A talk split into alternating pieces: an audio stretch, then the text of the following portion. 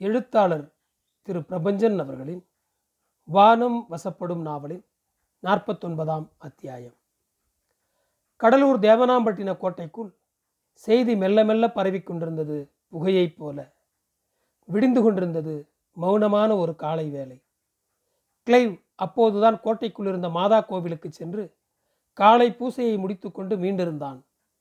சிப்பாய்களும் இராணுவக்காரர்களும் தளபதியின் குடியிருப்பை நோக்கி சென்று கொண்டிருந்தார்கள். ஒரு சிப்பாயை அணுகி கிளைவ் என்ன செய்தி? என்று கேட்டான். பிரெஞ்சுக்காரர்கள் படையெடுத்து கொண்டு வருகிறார்களாம். உடம்பு முழுக்க அதிவேகமாக ரத்தம் பாய்வது போல் உணர்ந்தான் கிளைவ்.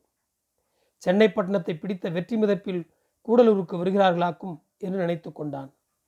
அவன் மனம் வெகு விரைவாக கணக்கிட்டது. பிரெஞ்சுக்காரரை எதிர்த்து எந்த கணத்தில் அவன் கணக்கன் வேலையை துறந்து ஒரு படைவீரனாவான்? அவன் லட்சியமும் ஆர்வமும் அதுதானே? முன்னமையே ஸ்ட்ரெஞ்சர் லாரன்ஸ் தலைமையில் நடைபெற்ற போரில் கிளைவுக்கு நேரடியாக களத்துக்கு செல்லும் வாய்ப்பு இல்லாமல் போயிற்று. இப்போது தரைப்படை தளபதியாக பாஸ்கவான் வந்திருக்கிறார். பாஸ்கவான் மூலமாக நிகழ இருக்கிற போரில் எப்படியும் கலந்து கொள்வதென்று முடிவெடுத்தான் கிளைவ். நேராக தளபதி பாஸ்கவான் இருந்த இடம் நோக்கி சென்றான். ஒரு கூட்டம் அவர் அலுவலகத்துக்கு முன் காத்திருந்தது. அவன் காத்திருக்க சம்மதிக்கவில்லை.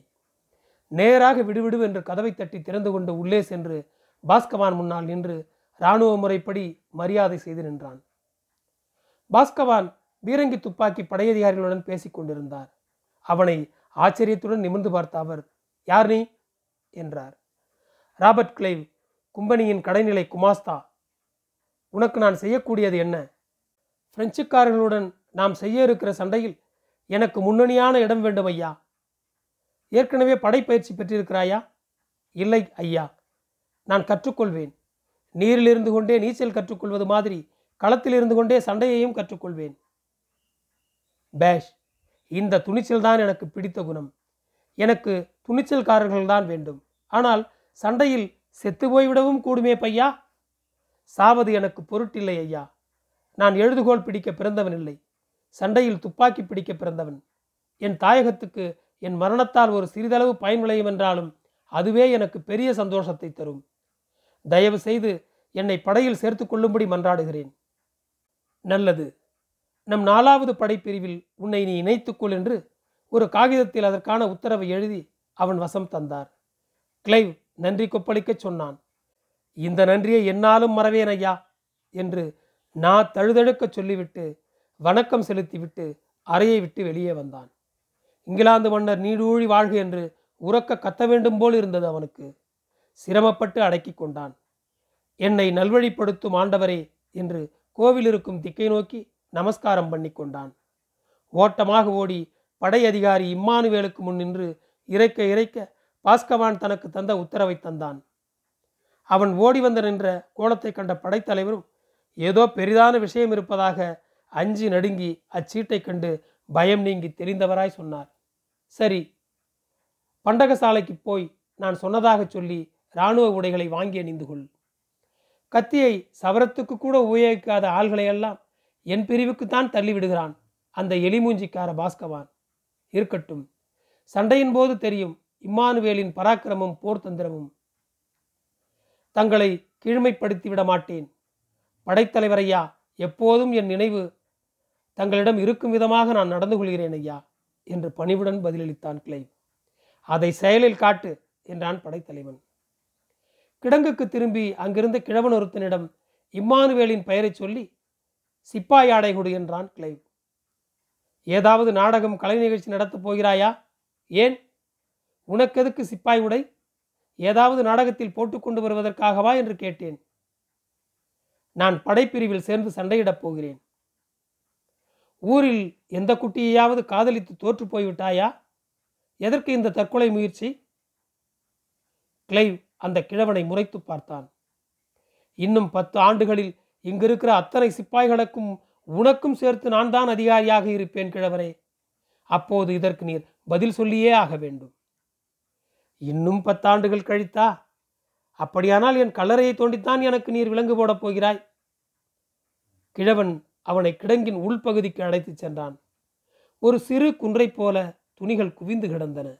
சட்டைகளும் கால் சட்டைகளுமாய் எல்லாம் அழுக்கும் ரத்தமும் கரையும் பட்ட நாற்றம் மிகுந்த ஆடைகள்.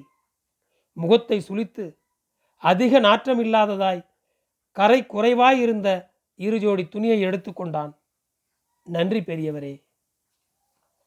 துணிகளை விற்று குடித்து விடாதே. கால்களை உதைத்து கொண்டே வெளியேறினான் கிளைவ் இந்திய சுட்டெரிக்கும் வெயிலும் அவனுக்கு ரம்மியமாக இருந்தது. மனசுக்குள் பாட்டு எழுந்தது. ஏறுவேன் நானே ஏறுவேன்.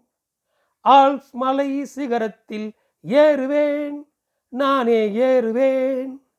குன்றின் குவிமினை உதட்டை என் உதடுகளால் முத்தமிடுவேன். குன்றின் குவிமுனை உதட்டை என் உதடுகளால் முத்தமிடுவேன். சூரியன் போல் உலகெங்கும் எங்கள் அரசரின் கொடியை நாட்டுவேன். ஏறுவேன் நானே ஏறுவேன். ஆல்ஃப் மலை சிகரத்தில் எங்கள் அரசரின் கொடியை நாட்டுவேன். இந்த பூமி பந்தினை சுற்றியே எங்கள் இங்கிலாந்தின் அளவுக்கேற்பவே இருகச் செய்குவேன். ஏறுவேன் நானே ஆல்ஃப் மலை சிகரத்தில் ஏறுவேன். தன் இருப்பிடம் மீண்ட கிளைவு குளியலறைக்கு சென்று அந்த ஆடைகளை துவைத்தான். இந்திய வெயில் துணி உலர்த்துவதற்கே மிகவும் ஏற்றது என்று சொல்லியபடி அவைகளை உலர்த்தினான். வெகு சீக்கிரத்தில் உலர்ந்த அந்த ஆடைகளை உலர்த்தி கொண்டு வெகு கம்பீரமாக தளபதி பாஸ்கவான் முன் போய் நின்று விரைப்பாக சலாம் பண்ணினான். அடே நீயாது நல்லது ரொம்ப நல்லது சுறுசுறுப்பான பையனாக இருக்கிறாயே என்று வியந்தார் பாஸ்கவான். மிக்க நன்றி ஐயா போய் உன் பிரிவில் பயிற்சி பண்ணிக்கொள். ஆயுதங்களை அவைகளின் பயன்படும் முறையை கற்றுக்கொள். நீ போகலாம். அப்படியே ஐயா. மிக மிடுக்கோடு திரும்பினான் கிளை. பிரெஞ்சு படை மஞ்சக்குப்பத்திலும் ஆற்றங்கரையிலும் முகாமிட்டிருந்தது. படையின் எண்ணிக்கை பீரங்கிகளின் எண்ணிக்கை ஆகியவைகளை கணக்கெடுக்க ரெண்டு ஒற்றர்களை ஏவியிருந்தனர் பிரிட்டிஷ்காரர்கள். அந்த தகவல்படி பிரெஞ்சுக்காரர்கள் வசம் நானூறு மாய சிப்பாய்களும் ஐநூறு உள்ளூர் சிப்பாய்களும் பதிமூன்று பீரங்கிகளும் இருப்பதாக தெரிந்தது. செய்தி கேட்டு மிகவும் சந்தோஷம் கொண்டார் பாஸ்கவான். பிரெஞ்சு படை இந்த முறையும் தோற்றோடும் என்பது சர்வ நிச்சயம் என்று ஆர்ப்பாட்டமாக சிரித்தார் பாஸ்கவான். அதையடுத்து திட்டம் தீட்டப்பட்டது. ஆங்கில படையில் நாகப்பட்டினத்து டச்சு படைக்காரர்களும் ஆங்கில சிப்பாய்களுமாக மொத்தம் மூவாயிரத்தி எழுநூறு பேர்கள் இருந்தார்கள். மாலை மயங்கியதும் இருட்டில் பேய் மாதிரி புகுந்து பிரெஞ்சியரை சுற்றி வளைத்து கொண்டு தாக்குவது என்று முடிவாயிற்று. அந்த படிக்கு மூன்று பிரிவாக பிரிக்கப்பட்டது. ஒன்று நேரடியாக பிரெஞ்சியரோடு மோதும் படை மற்றது அவர் இடப்புறமும் வலப்புறமும் மறைவாக தாக்கும் படை. பீரங்கிகள் பக்கவாட்டிலிருந்து தாக்குதலை தொடுக்க வேண்டும். இந்த படிக்கு அவர்கள் மேல் போய் விழுந்தால் தாக்குதல் ஆரம்பித்த அரை நாழிகைக்குள் ஆங்கிலேயர்களின் கொடி அரியாங்குப்பம் வரை நீளும் என்று திருப்தியுடன் முடிவெடுக்கப்பட்டது. அந்த படிக்கு விலக்கு வைத்த அரை நாழிகைக்குள் ஆங்கிலேயர்களின் படை தேவனாம்பட்டின கோட்டையாகிய செயின்ட் ஜார்ஜ் கோட்டையை காட்டிலும் வலிவும் சிறப்பும் கொண்ட செயின்ட் தாவீது கோட்டையை தனிமையில் விட்டு வெள்ளை மற்றும் நாட்டு சிப்பாய்களின் படை மஞ்சக்குப்பத்துக்கு முன்னாலே சற்று நின்று ஒரு பகுதி நேராயும் ஒரு பகுதி இடமாகவும் ஒரு பகுதி வளமாகவும் திருப்பப்பட்டு சூளாயுதம் போலே வடிவமைக்கப்பட்டது. நேராக சென்று தாக்கும் பிரிவுக்கு அட்மிரல் பாஸ்கவானும் இடப்பிரிவுக்கு இம்மானுவேலும் வளப்பிரிவுக்கு முந்தின அட்மிரலான லாரன்ஸும் தலைவராக இருந்தார்கள். நேர்படை மஞ்சக்குப்பத்தை தொட்டு ஆற்றுப்படுகையில் நிதானமாக முன்னேறியது. பிரெஞ்சு படையினரின் கூடாரம் கண்ணுக்கு புலப்பட்டவுடன் படை நின்றது. இடப்படையும் வளப்படையும் கூடாரங்களை சுற்றிக்கொள்ள போதிய அவகாசம் கொடுத்திட அப்புறம் பாஸ்கவான் தாக்குங்கள் என்று உத்தரவு கொடுத்தவுடன் நேர்படை வெறிமுழக்கத்துடன் முன்னேறத் தொடங்கியது. இடத்துக்கும் வளத்துக்கும் அறிகுறியாக பந்தம் கொளுத்தி வானத்தில் எரியப்பட்டது அவர்களும் கூடாரத்தை குறிவைத்து பாயலானார்கள். நேர்படை அடுத்த சில கணங்களில் ஒரு பெரிய ஏமாற்றத்தை சந்தித்தது. ஏனெனில் கூடாரத்தில் ஜன நடமாட்டம் என்பதே இல்லை. வெறிச்சோடி கிடந்த கூடாரங்கள் சிலவற்றையும் அணைக்கப்படாத அடுப்புகளமாக வெட்ட வெளியில் இருந்தது அந்த இடம். இடப்படையும் வளப்படையும் எதிரெதிரே நெருங்கி நின்று திகைத்தன எதிரிகள் எங்கே? பின்னால் இருந்து அந்த முப்பிரிவு படையையும் வளைத்து கொண்டு பீரங்கி நெருப்பை பொழியலாயிற்று பிரெஞ்சு படை. தாங்கள் சுற்றி வளைக்கப்பட்டு விட்டோம் என்பதை உணர்வதற்கு முன் ஆங்கிலப்படை பெரிய அழிவை சந்தித்தது. எந்த பக்கமாக எதிரிகள் நிற்கிறார்கள் என்பதை கூட அவர்களால் அறிந்து கொள்ள முடியவில்லை. ஆனால் ஒற்றை குதிரையுடன் கையில் கத்தியை மட்டும் வைத்துக்கொண்டு பிரெஞ்சு படையை நோக்கி முன்னேறினான் ஒருவன். யார் அவன் என்றார் பாஸ்கமான். புதிதாகச் சேர்ந்தானே எழுத்தன் ராபர்ட் கிளைவ். என்ன இப்படி உயிரை வெறுத்து முன்னேறுகிறான்? ஏற்கனவே தற்கொலை முயற்சியில் ஈடுபட்டவன் ஐயா மிகுந்த தைரியசாலி. கிளைவ் பீரங்கியிலிருந்து எழும் நெருப்பையே குறிவைத்து முன்னேறினான். இருட்டில் எவர் முகமும் எவருக்கும் தெரியாத நிலை. வந்தவன் பீரங்கியை தனித்து சரமாரியாக வெட்டி கொண்டிருந்த மூவரை நெருங்கினான். மருந்து கட்டிப்பதிலும் சுடுவதிலும் கவனமாக இருந்த அவர்கள் ஆபத்து நெருங்குவதை அறியத்தான் இல்லை. சில கணங்களில் மூவரில் ஒருத்தன் கை வெட்டப்பட்டு விழுந்தது. ஒருவன் அந்த இடத்திலேயே பிணமானான். ஒருத்தன் ஓடிப்போனான். சென்ற வேகத்திலேயே திரும்பிய கிளைவ் பெருத்த வெடியோசை தன்னை தாக்குவதை உணர்ந்தான். குதிரை கால் மடக்கி நிலத்தில் சரியவும் பத்தடி தூரத்துக்கு மேல் தூக்கி எறியப்பட்டு கிளை ஒரு புதரில் சென்று விழுந்தான். அவன் நினைவு முழுமையும் குதிரையின் மேலேயே இருந்தது. குதிரை பத்தடி தூரத்தில் கால்கள் மடங்கி மடங்கி துடிக்க துடிக்க உடம்பு அதிர உயிரை விட்டது. அதே சமயம் ஆங்கில சிப்பாய்கள் சிலர் அவன் உதவிக்கு வருவது தெரிந்தது. கண் மயங்கி மயக்கமுற்றான் கிளை. வரிசையாக படுக்க வைக்கப்பட்டிருந்த நோயாளிகளில் ஒருவனாக படுத்திருந்தான் கிளைவ். கொஞ்சம் கொஞ்சமாக நினைவு மீள கண் விழித்தான். இடதுகை மார்மேல் மடக்கி வைக்கப்பட்டு கட்டப்பட்டிருந்தது. முட்புதரில் விழுந்த காயம் உடம்பெங்கும் வழியெடுத்தது. மருத்துவ பிரிவைச் சேர்ந்த தாதி ஒருத்தி அவனுக்கு சூடாக கடுங்காஃபி கொண்டு வந்து கொடுத்தாள். மிஸ்டர் கிளைவ் பெரிதாக காயம் ஒன்றுமில்லை. விழுந்ததில் கையெலும்பில் ஒரு சின்ன விரிசல் முட்புதர் உம்மை சிராய்த்திருக்கிறது. மற்றபடி ஒன்றுமில்லை என்றாள். அடுத்த ஒரு வாரத்துக்குள் கிளைவுக்கு கடைநிலை படையதிகாரி என்கிற பதவியும் வருஷத்துக்கு நூறு ரூபாய் சம்பளமும் பாஸ்கவானால் நிர்ணயம் செய்யப்பட்டது. மேன்மை தங்கிய இங்கிலாந்து அரசு ஊழியத்தில் இருக்கும் பிரபுக்களும் அதை அங்கீகரித்து அருளினர். பாதிரி கடுதே மிகவும் அவமானத்தால் குன்றிப்போனார் குவர்னர் துரை அவரை பார்த்து கோபத்துடன் சொன்னார். பெரிய பதவியிலே இருந்து கொண்டு இப்படியா கொத்த காரியம் பண்ணி கொண்டிருக்கிறீரே.